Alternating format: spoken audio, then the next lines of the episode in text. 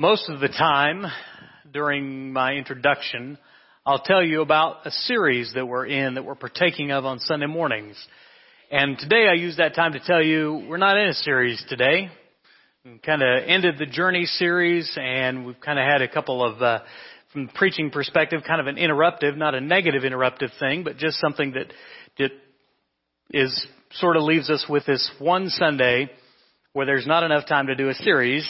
So I'm going to do what I call a one hit wonder. And I don't know if it'll be wonderful or not, but this year our theme at Northside for the year is growing in grace. And so when I have these occasions where I just think I want to circle back to grace for just one Sunday, and although it's interspersed throughout our entire year, I really want to focus in on an element or two or three as we go through this year of what grace looks like in a practical level. We understand it theologically that grace is uh, God's unmerited favor. Someone once used the acrostic that grace stands for God's riches at Christ's expense, which I think that's great, and if I could give proper credit, I would. But theologically, we understand that. What about practically? And that's what we're going to focus a little bit. We're doing that on Sunday nights as well. If you're so inclined, we're looking at some practical stories of how God did that. But we're going to look at Paul's story today, 2 Corinthians chapter 12. As Brad read for you and, and described for you, it gave you a lot of context. Uh, we're going to be in 2 Corinthians chapter 12, about verses 8 through 10, so you can turn there or scroll there and um, we'll kind of anchor down there. We'll have some other references, but that's going to be our key text this morning. Throughout, uh, con- uh, concerning the growing in grace theme throughout the year, we've been having these monthly challenges where I challenge you to practice grace. Grace is not just for the receiving. We're very good at receiving grace and understanding that we all need it. Uh, but we can also show that to other people. And so each month I'm giving you a challenge. Uh, it's up to you whether or not you actually do anything with that. I think, however, grace unused is not very useful. That's why God poured out His grace to us for a purpose. And in April, we are talking about being a blessing. And what that means is, I want you to use your time, your talents, your treasure, whatever ways God's blessed you to bless another person or ministry. So I'll give you some, some practical suggestions. Um, you could donate some canned goods to the soup kitchen. There are a couple of of buckets uh, on each entrance. You could just bring a sack of those, you and your family.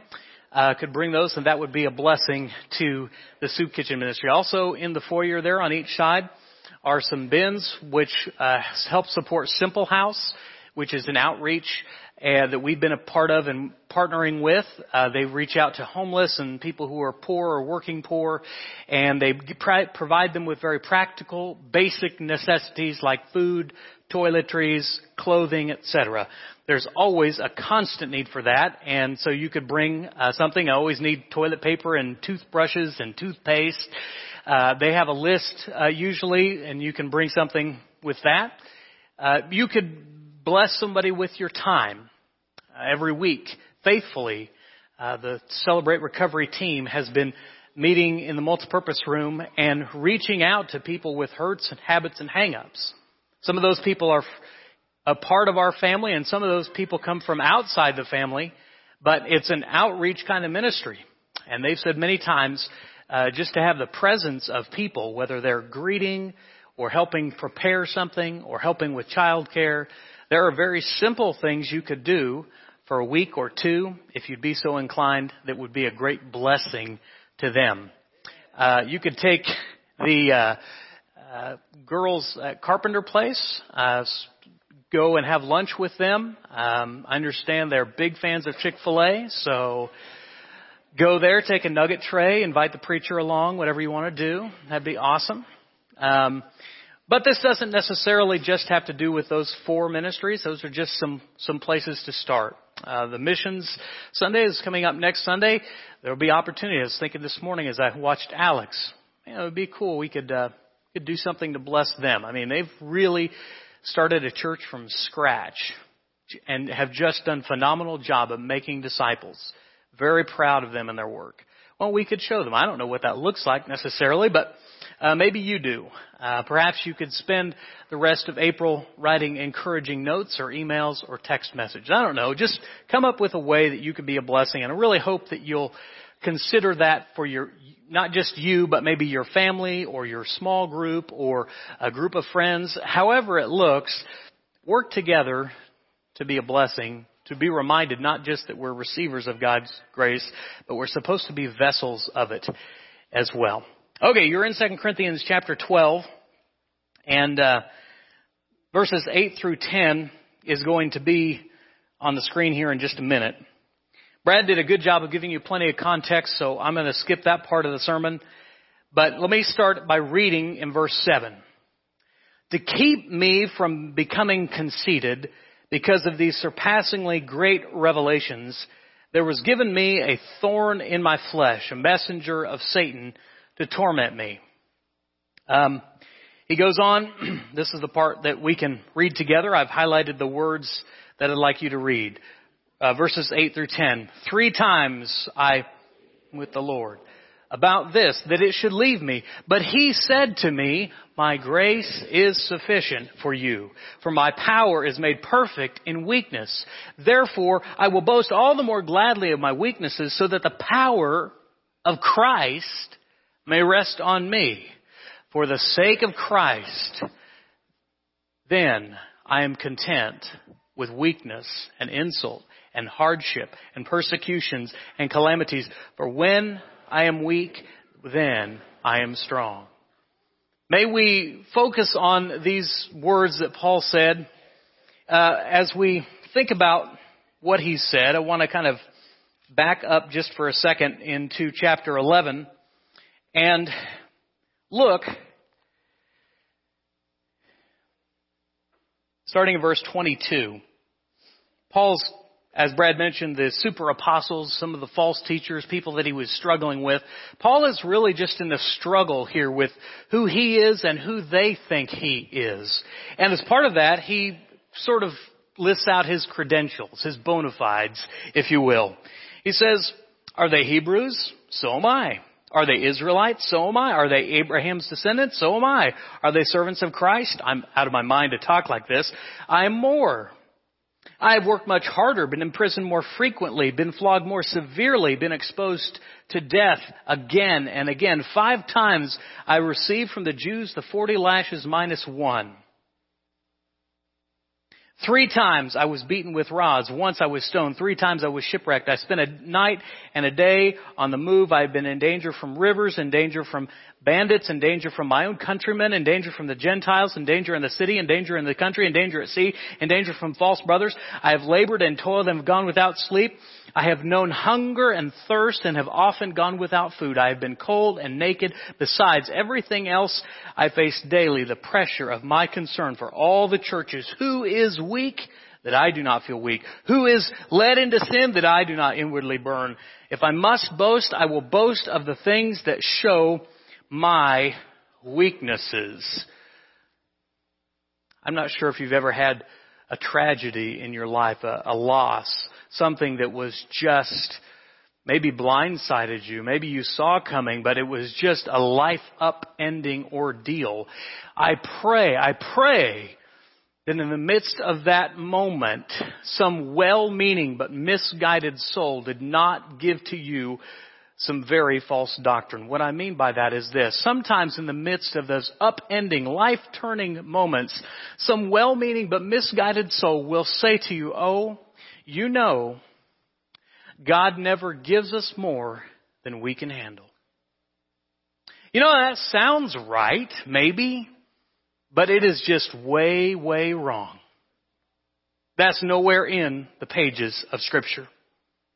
No, in fact, sometimes you get more than you can handle. If you were to look at Paul after he just made his list of being beaten and stoned and persecuted and shipwrecked and, and, and testified against and lied about and, and, and questioned over everything he's been through, if you looked at him square in the eye and said, now Paul, Paul never give, uh, God never gives you more than you can handle, I think he would laugh. I think he would, I think he would laugh and just fall down because that is just ridiculous. Did God give Paul more than he could handle? He did. He absolutely did. Why did he do that? Well, we're going to talk about that. But may you not ever utter the words, God never gives you more than you can handle. You say, well, I think that's in there somewhere. It says, well, it's, it's usually a misquote of 1 Corinthians chapter 10, 13. If you want to turn there, probably ought to, just so we can get square on it.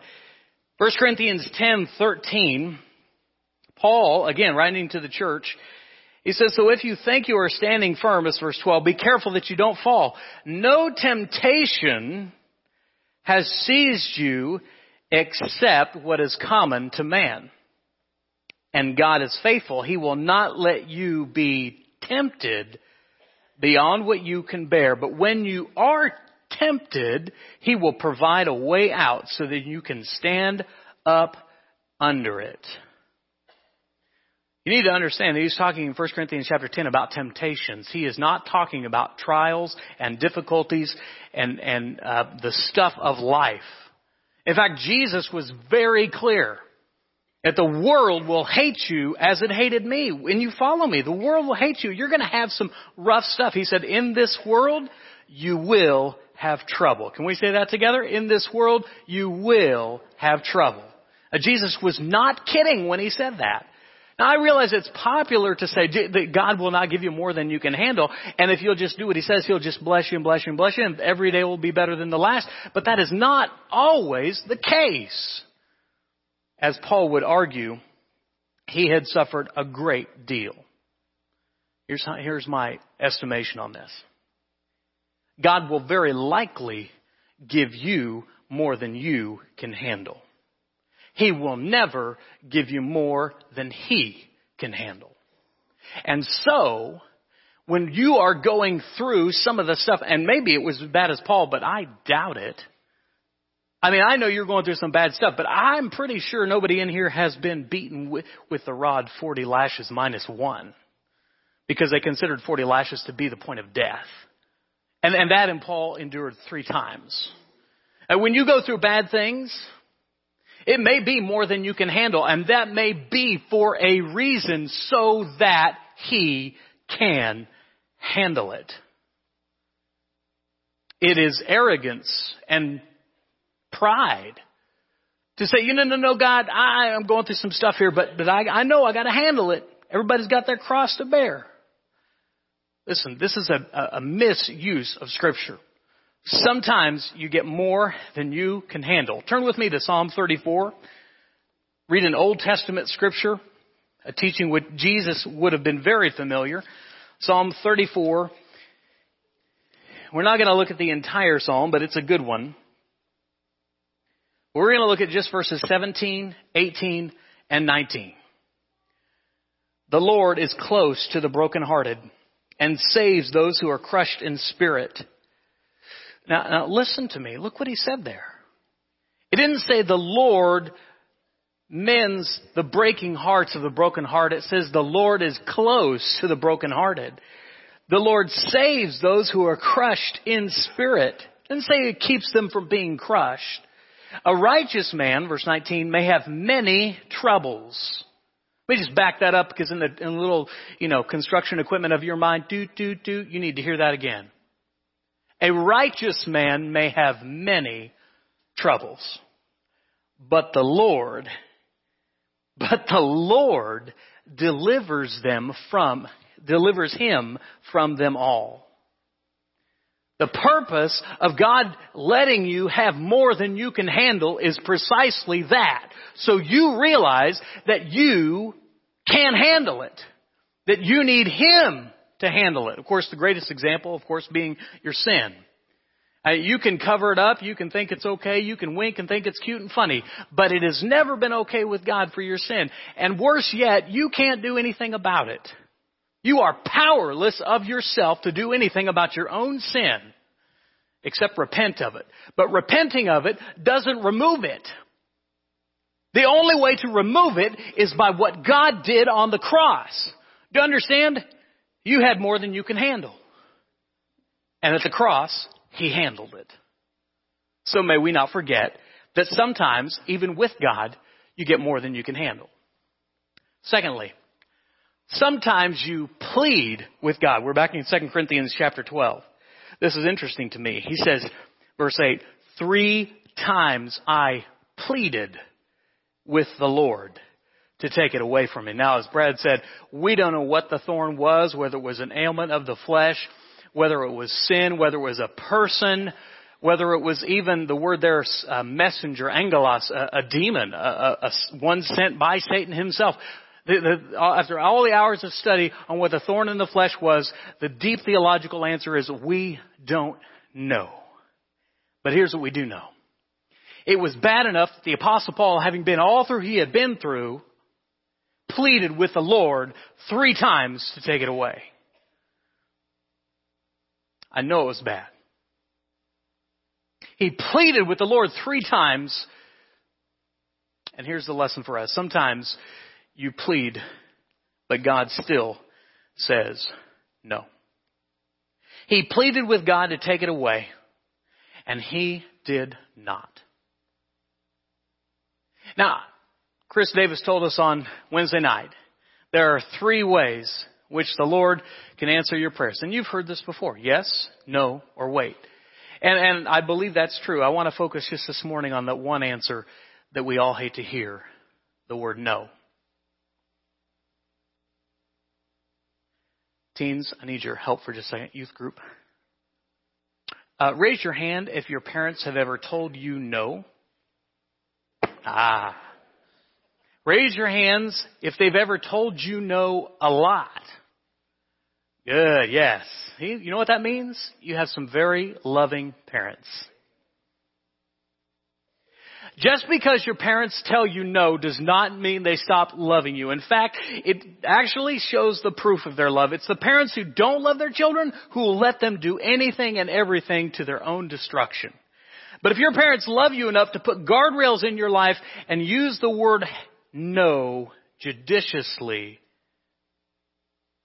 they're showing that they love you. Because they're trying to keep you from the things that they went through. They're trying to keep you from the path that they watched somebody else go down. They really want what's best for you. But you know how they do that? They do that by saying no. When Tyler was two or three years old, I got really concerned because there was this phase of life when all I would say to Tyler was, Tyler, no. Tyler, no. Tyler, no. I was worried he was going to think his name was Tyler No. Because in that phase of life, it was about teaching him what his boundaries were. Because he couldn't run out in the street because there was danger there. Because he couldn't stick the knife in the outlet because there was danger there. Because he couldn't get under the sink and into the chemicals because there was danger there.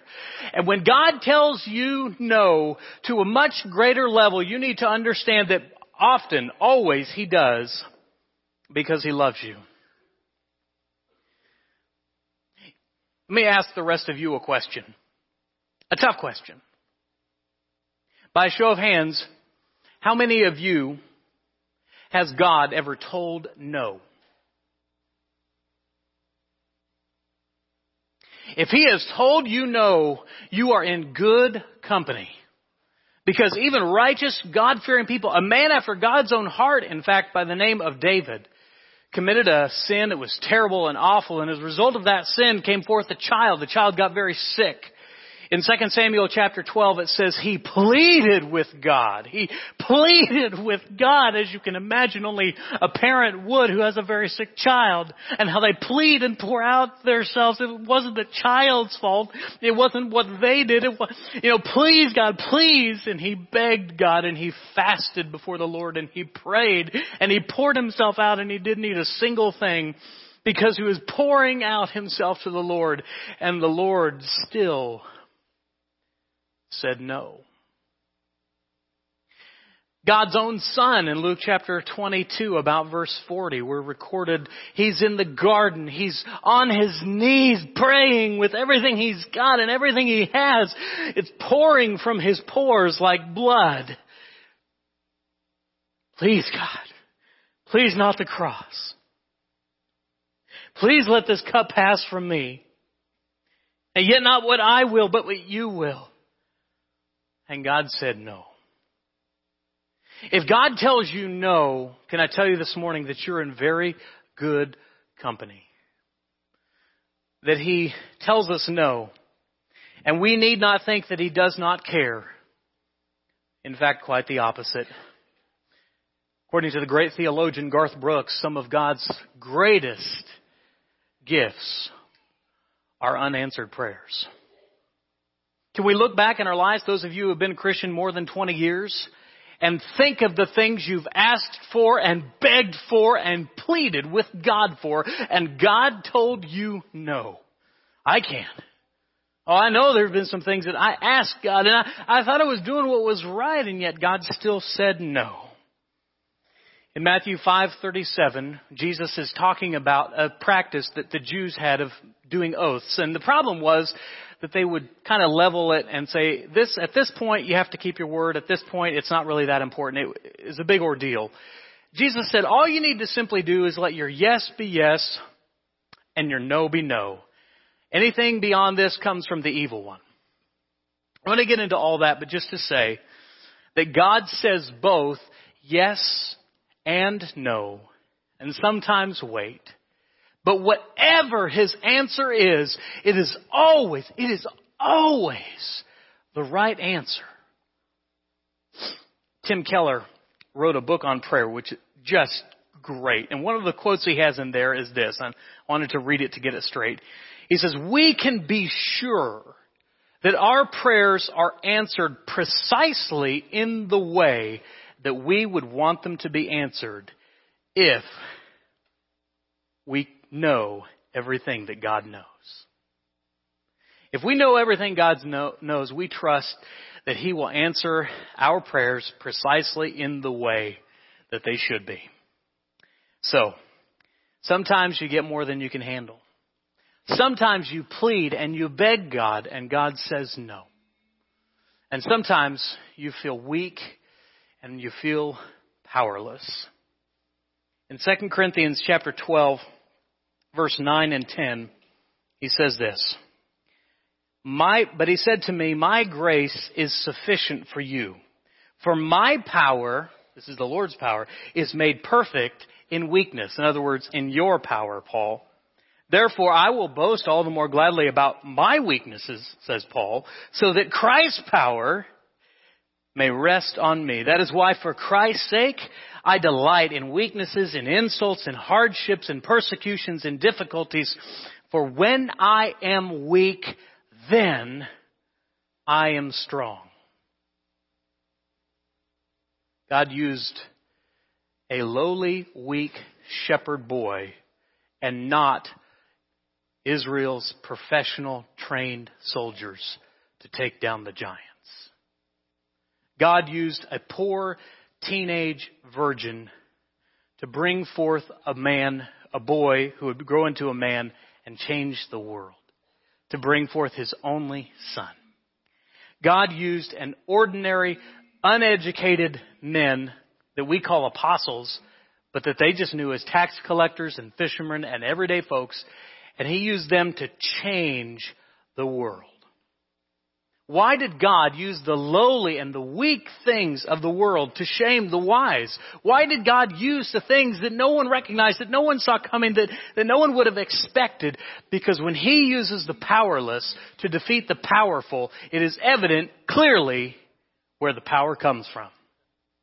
When He uses the powerless to defeat the powerful, it is evident where the power truly comes from. If God uses the powerful to defeat the powerful, the powerful might think they have some sort of power.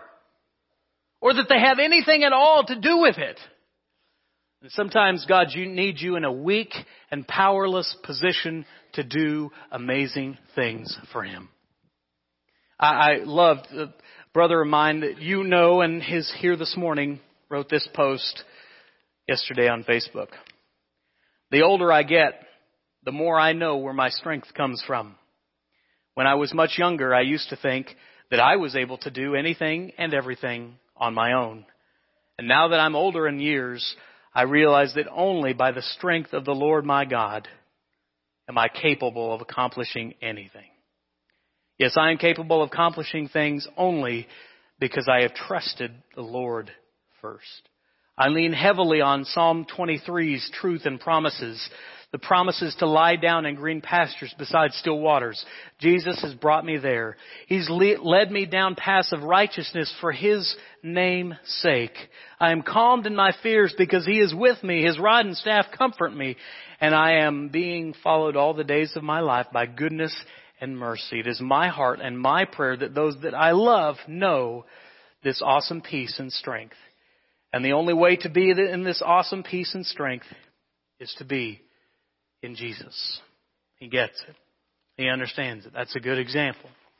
It is not about our power at all. Turn to Acts chapter 4 verse 13. Acts 4:13 The apostles are beginning this new endeavor of the kingdom, spreading it from Jerusalem and around the world, and they've been brought before the Sanhedrin because of what they've been up to. And Peter preaches to them, and he says, The stone you builders rejected has become the capstone. Salvation is found in no one else, for there is no other name under heaven given to men by which we must be saved. Verse 13, here's their reaction. When they saw the courage of Peter and John, and they realized that they were unschooled, ordinary men, they were astonished and they took note that these men had been with Jesus. I love that. They understood that the power is not Peter and John. Even if they were great speakers or powerful orators, the power was not within them. These were ordinary, uneducated guys, but they had a faith in one who was extraordinary. And he, working through them, would change the world. May we not forget. Turn to 2 Corinthians chapter 4. Paul says this before he gets to our key, text, but I think the two go hand in hand. 2 Corinthians chapter 4, verse 7 and following. But we have this treasure in jars of clay to show that this all surpassing power is from God and not from us. We're hard pressed on every side, but not crushed. Persecuted, perplexed, but not in despair. Persecuted, but not abandoned. Struck down, but not destroyed. We always carry around in our body the death of Jesus so that the life of Jesus may be revealed in our body. When you feel helpless, perfect. When you feel weak, good.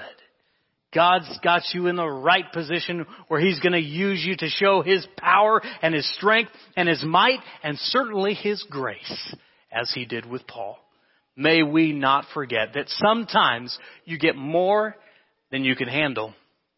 The reason being so that He can handle it. And sometimes, sometimes you plead with God and He says no and you can trust his answer is always right. And sometimes you feel weak and powerless so that God's strength and the strength of Jesus Christ, his only son, can be more clearly seen. That no one will mistake the difference between the power and the vessel that the power is poured into. May we not forget. So my final question for you is this. Will you let him be enough? It's time to stop saying to God, God, I got this. God, you worry with the rest of the universe and everything else. I've got this. Don't worry about me. Instead, it's time to take a knee and say to God, God, you've got to get this. God, you've got to handle this. It's bigger than me. It's stronger than me. I need you. Tonight, this morning, I want to tell you that your sin separates you from that God and unless you repent and turn to Jesus Christ, you can't do anything to fix it. You're heading toward a train wreck, eternally speaking. He's the only remedy, the only name, as Peter said. If you're ready to stop being so proud, if you're ready to give up yourself, if you're ready to let go and let God and begin let Him handling your eternal problem and your everyday problem, I want to invite you to do that this morning. And if you've turned to Christ, but you've been trying to carry a lot of the load yourself, you've been trying to take it on, you think it's all about what you bring to the table, in a gentle way, I need to tell you, you need to repent. He's brought you to where you are so that you might realize it's about His strength and His power, not your own. This morning, if you have a need, I'd like to invite you to come. Our shepherds will pray with you and for you and help you and bring you back to Jesus. That's what it's all about. If whatever your need might be, please come as together we stand and sing.